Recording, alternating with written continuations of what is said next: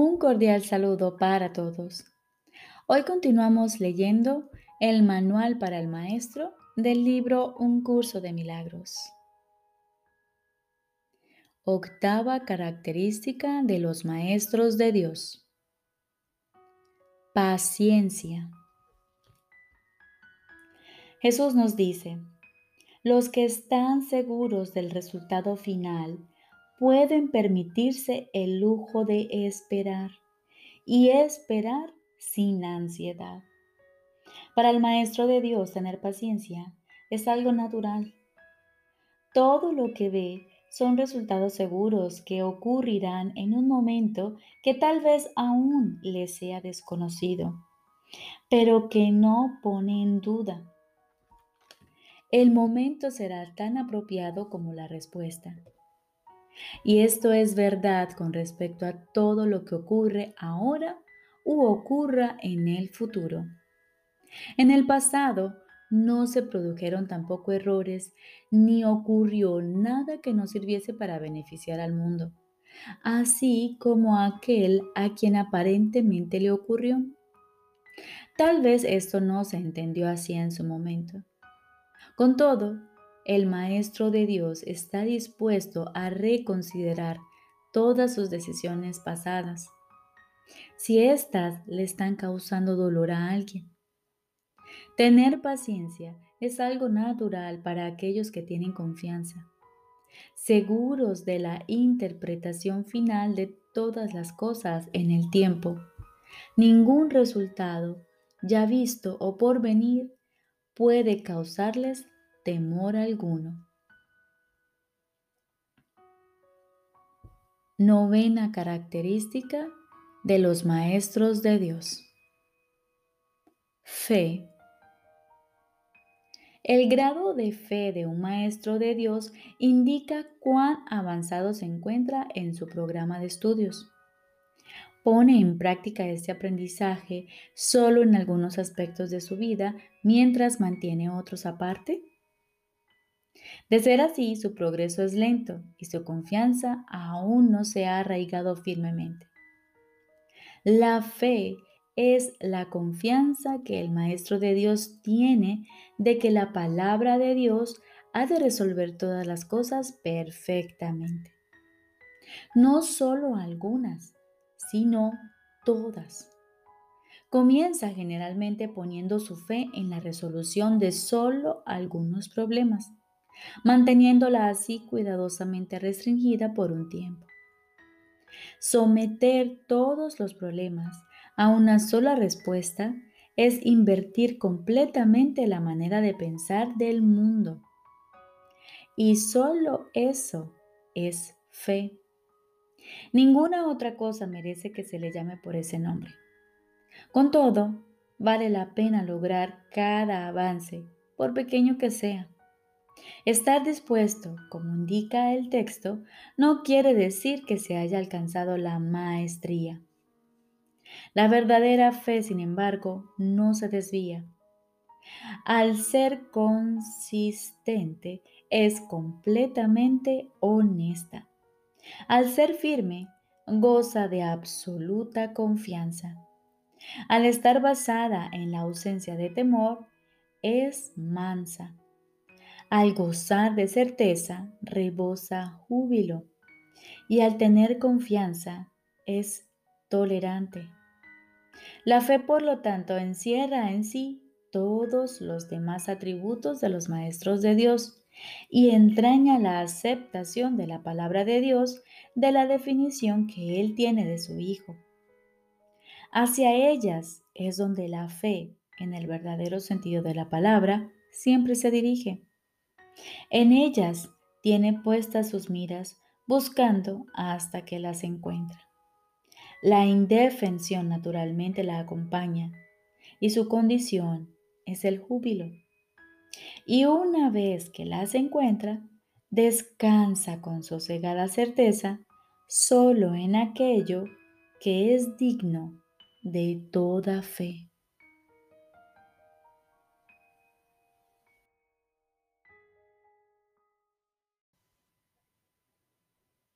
Ahora continuamos con el libro de ejercicios. Cuarto tema especial. ¿Qué es el pecado? El pecado es demencia.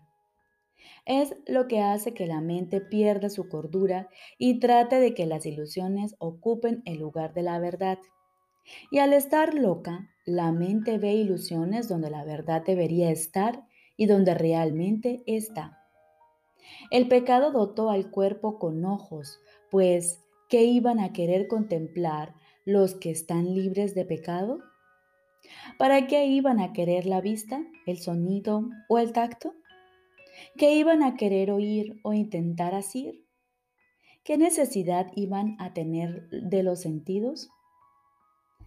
Usar los sentidos es no saber.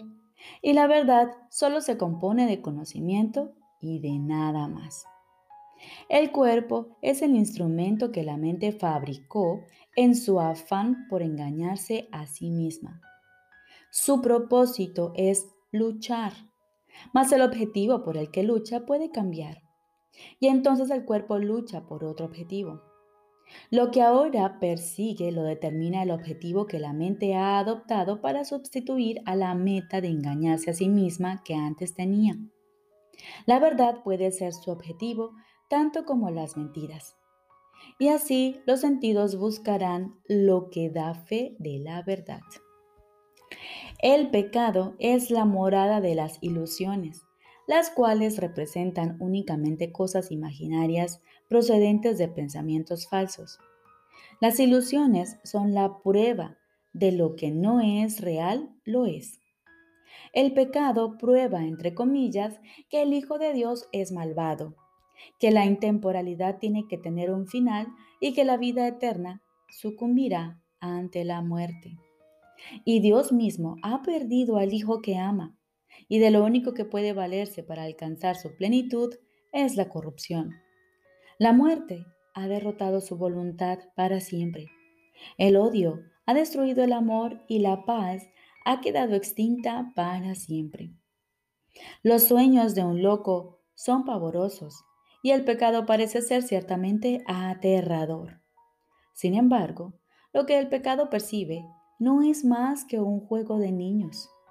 El Hijo de Dios puede jugar a haberse convertido en un cuerpo que es presa de la maldad y de la culpabilidad y a que su corta vida acaba en la muerte. Mientras tanto, su padre ha seguido derramando su luz sobre él y amándolo con un amor eterno que sus pretensiones no pueden alterar en absoluto. ¿Hasta cuándo, Hijo de Dios, vas a seguir jugando el juego del pecado? ¿No es hora ya de abandonar esos juegos peligrosos? ¿Cuándo vas a estar listo para regresar a tu hogar? Hoy quizá el pecado no existe. La creación no ha cambiado. ¿Deseas aún seguir demorando tu regreso al cielo? ¿Hasta cuándo, Santo Hijo de Dios, vas a seguir demorándote? ¿Hasta cuándo?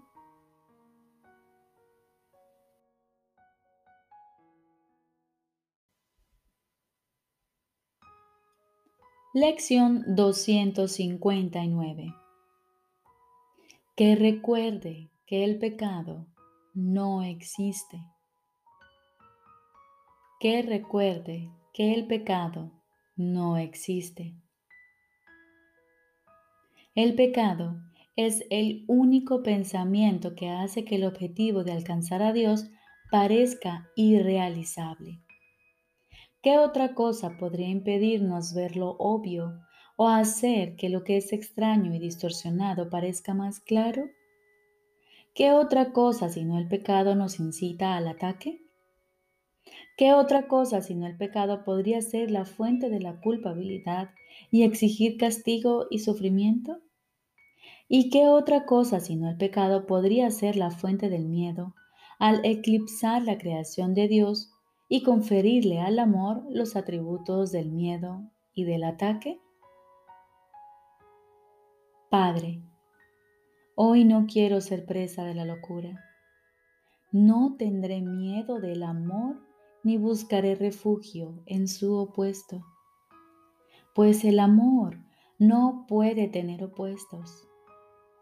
Tú eres la fuente de todo lo que existe y todo lo que existe sigue estando contigo, así como tú con ello. Y ahora aguardamos nuevamente en silencio. Acallamos nuestra mente. Aquietamos nuestros pensamientos y nos disponemos a escuchar la voz de nuestro Padre. Estoy seguro de que Él te hablará y de que tú le oirás.